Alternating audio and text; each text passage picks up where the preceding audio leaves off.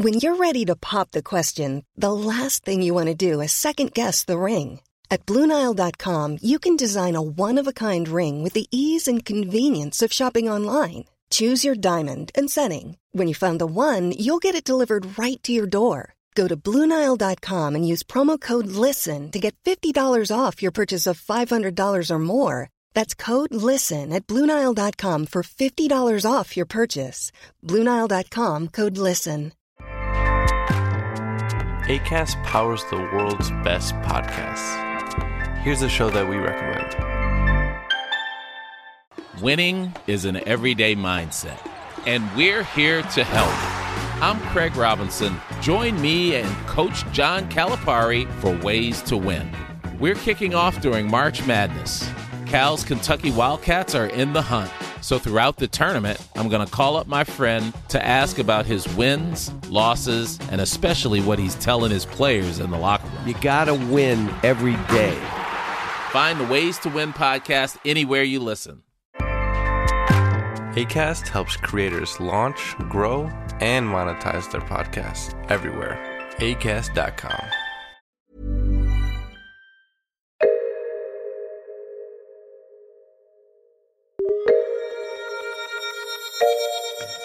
Hello, it's Top Stories again, and I, once again, not for the first time and hopefully not the last, am Andy Zaltzman. Let's go back in time now, as we do on this show, to another sport heavy bugle classic. It's a London 2012 Olympics London 2012 update from the year 2012 from John Oliver and me in Bugle issue 2003 entitled No Medals for Syria. Ryan Reynolds here from Mint Mobile. With the price of just about everything going up during inflation, we thought we'd bring our prices down. So to help us, we brought in a reverse auctioneer, which is apparently a thing. Mint Mobile unlimited premium wireless. Ready to get 30, 30, bit to get 30, bit to get 20, 20, 20, bit to get 20, 20, bit to get 15, 15, 15, 15 just 15 bucks a month. So, Give it a try at mintmobile.com slash switch. $45 upfront for three months plus taxes and fees. Promo rate for new customers for limited time. Unlimited more than 40 gigabytes per month. Slows. Full terms at mintmobile.com. Top story this week. Are there more important things to care about? Of course. Can you name any of those things right now? Of course not. What's the first thing you think of when you think of the word news? That's right, it's Michael Phelps's face, isn't it? That's because it's the Olympics, Andy. Humanity's emotional morphine. It doesn't make everything okay, but it sure as shit makes it feel okay. It's Olympics update time. I'm about 30% joking when I say any of that, Andy.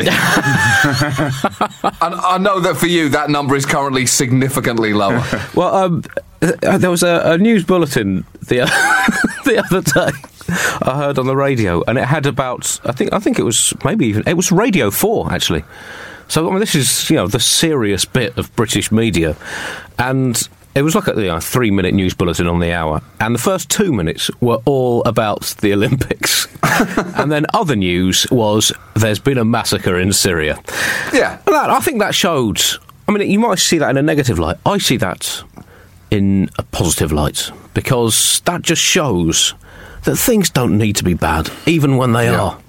Yeah. You know, it's just. So the, the human, it's, it's like an evolutionary thing. You know, we've seen the evolution of humanity.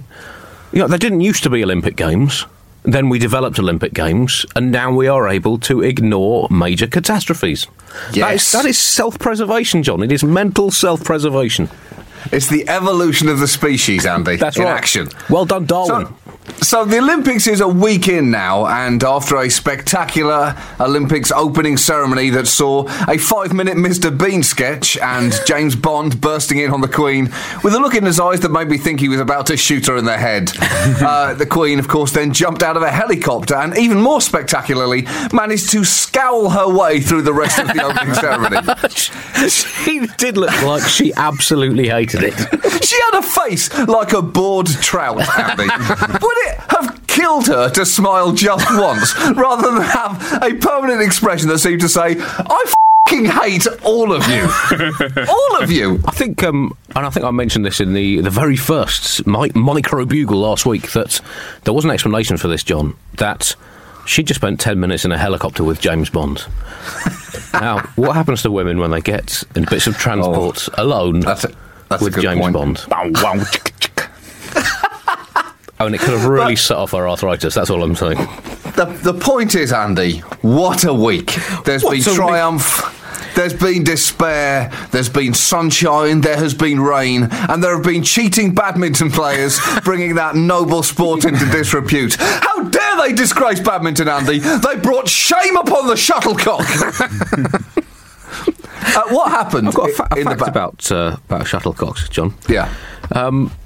Sh- The feathers on shuttlecocks are made only from the left wing of a goose. they said this. I went to badminton last night, and it was announced uh, during the pre-match build. Filling a bit of time. They said, uh, incidentally, the shuttlecock was made using feathers only from the left wing What? of the goose. That sounds like one of your lies. yeah, I know. I was listening to that, thinking, have, have I been? I'm a bit confused. I've been very busy, but I don't remember writing the continuity links for Olympic badminton. I think that might be the single most pointless fact I've ever heard.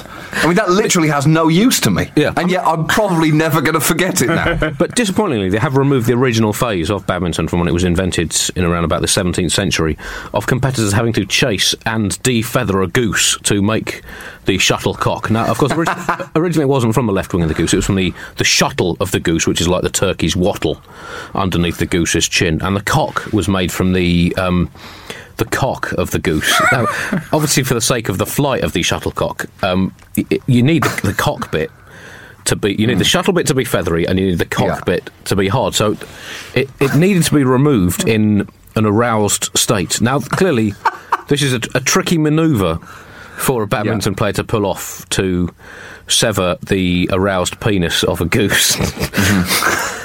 And it's okay for the goose because they just their wangs grow back like hydras. This is why you know in the 18th century you couldn't move for geese with about 50 penises, but but it did make making the shuttlecock. difficult. It's been a long week. Get some sleep, Andy. It's been a very long. You're hallucinating.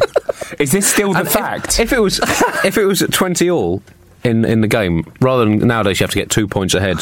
Yeah, until it gets to course. 29 or then you have like a, a golden point. Uh, at 20 all, um, a bald, uh, the bald, angry, and recently depenised goose was released onto the court. and the last player to be pecked by the angry goose won the game. That is no less useful a fact than the actual fact you started that with. Those are the same amount of use. What, what happened in the badminton, if you missed it, was that four women's doubles teams were disqualified from the Olympics after deliberately trying to lose their final group games to secure an easier draw in the knockout round. It looks bad when one team in a match tries that. It looks terrible when both teams are simultaneously doing it. It's not technically cheating, but it did turn the crowd on them and did cause a badminton scandal. And you don't often hear those two words anywhere near each other, Andy. Badminton scandal. In fact, there hasn't been a badminton scandal since 1986, uh, I believe, when for a couple of days the then world champion Park Ju Bong was briefly thought to have caused the Chernobyl nuclear disaster with an errant shuttlecock, uh, until the investigation eventually blamed electrical engineering equipment and the use of graphite in construction materials. But for 48 hours, it looked to have been the single worst combined badminton and nuclear reactor disaster in decades. Badminton scandal used to open the bowling for Jamaica in the 1980s. Him and Courtney The, uh, there, was, there was a great feature on uh, the BBC Olympic website this week, which gives you a chance to find out, and I quote, your Olympic athlete body match. Now, you can put your height and weight into the programme, and it will tell you which Olympian's body you most resemble. So, you know, I'm about six feet uh, and around 175 pounds, so I put that in, and it turns out that I'm most like Stephan Feck, uh, the German Olympic three metre springboard diver. And also Iain Lewis, the British men's team hockey player. Now, this means I technically have the body of an Olympic diver, Andy. that is a numerical fact. It's not a visual fact, but which do you trust more, your eyes or numbers? Exactly. Without numbers, you wouldn't even have two eyes to see things with. You just have some eyes. That's my point. So it turns out that I have the body of an Olympic diver, Andy, and I'm as pleased with that fact as I imagine Stephan Feck is angry with the fact that after a lifetime's dedication to carving his body into its perfect, sleek form, he numerically has the body type of a 35 year old British comedian. Well, I uh, did the same on that same uh, test, John, and it turns out that I have exactly the same body uh, as Yeah. the 15 year old British gymnast Rebecca Tunney. Are you. mm, are you. that- sh- I mean, I haven't measured myself for a while, to be honest, Right. but so Yeah. I'm just going on the, my last recorded measurements from six months ago. But, you know, then I was six stone and four foot point, ten. the point stands. Uh, interestingly, American politics and the Olympics combined on Thursday through Mitt Romney, the presumptive Republican nominee. He's had a special connection uh, to these games, not just because he seemed to imply that the London Olympics last week would be a bag of shit before they began. But also because he actually owns one of the competitors in the Olympics. His wife Ann had a uh, horse uh, competing in this Olympics in the sport of horse dressage, otherwise known as horse ballet, otherwise known as the single stupidest thing in the history of the world. Not so stupid, though, that there were not 23,000 fans who turned up to watch the horse dancing in Greenwich Park on Thursday. Kudos to British sports fans, Andy. They will turn up to watch anything, whether it's a sport or not, as long as it's called a sport. if you called an old lady crossing the road a sport, Andy, you would have thousands of people turn up to watch her and millions more people complaining that there weren't any more tickets left to see it because they'd all been given away in corporate deals. Well, that was basically the Jubilee, John. So. Come on, Ethel. Come on, Ethel. She's just crossed the river instead of a road. Ann Romney's horse is called Rafalka, uh, which is a stupid name for a horse that you are asking to do stupid things in a stupid sport. But Rafalka has become a bit of a touchy subject for Mitt Romney, as you know, its very existence does play into the image of him being a bit of an elitist. Now he's claimed that it is not an elitist sport, horse dressage. But let's let's just look at the cold facts for a moment. The rider wears a top hat and white gloves, and the horse trots in place and performs pirouettes. A pirouetting horse, Andy. A pirouetting horse. I think Mitt Romney is smart enough to know that you do not get elected to the highest office in the land by being associated with a pirouetting horse. Rafalka's rider insisted that the sport is not just for the rich, saying that it's open to anyone on, and I quote, a normal budget. but that might be stretching the term normal just a bit because it might be normal to anyone with a large Swiss bank account. but the horses cost upwards of half a million dollars to buy, and according to their tax, according to the tax returns that Romney has deigned to release so far, uh, the Romneys wrote off seventy-seven thousand dollars in horse expenses in 2010. horse expenses, Andy horse expenses. And not just horse expenses, pirouetting horse expenses. and not just pirouetting horse expenses, $77,000 in pirouetting horse expenses.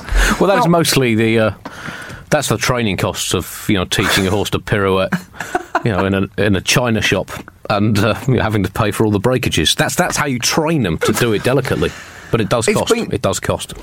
It's been pointed out here that if President Obama wins this election with the economy in this bad a shape, it'll be a huge achievement. But Andy, if Mitt Romney wins this election with a pirouetting horse, I think it'll be even more impressive. In fact, if he does win, I think he should ride onto the stage to give his speech with a top hat and white gloves, with his horse pirouetting all over the place, shouting, You just elected a tax evading Mormon with a pirouetting horse. This is the greatest country in the world. That was another top story. Thank you very much for listening. Now listen to this entire episode again in whatever pod feed you deem appropriate. Hi, it's producer Chris from The Bugle here.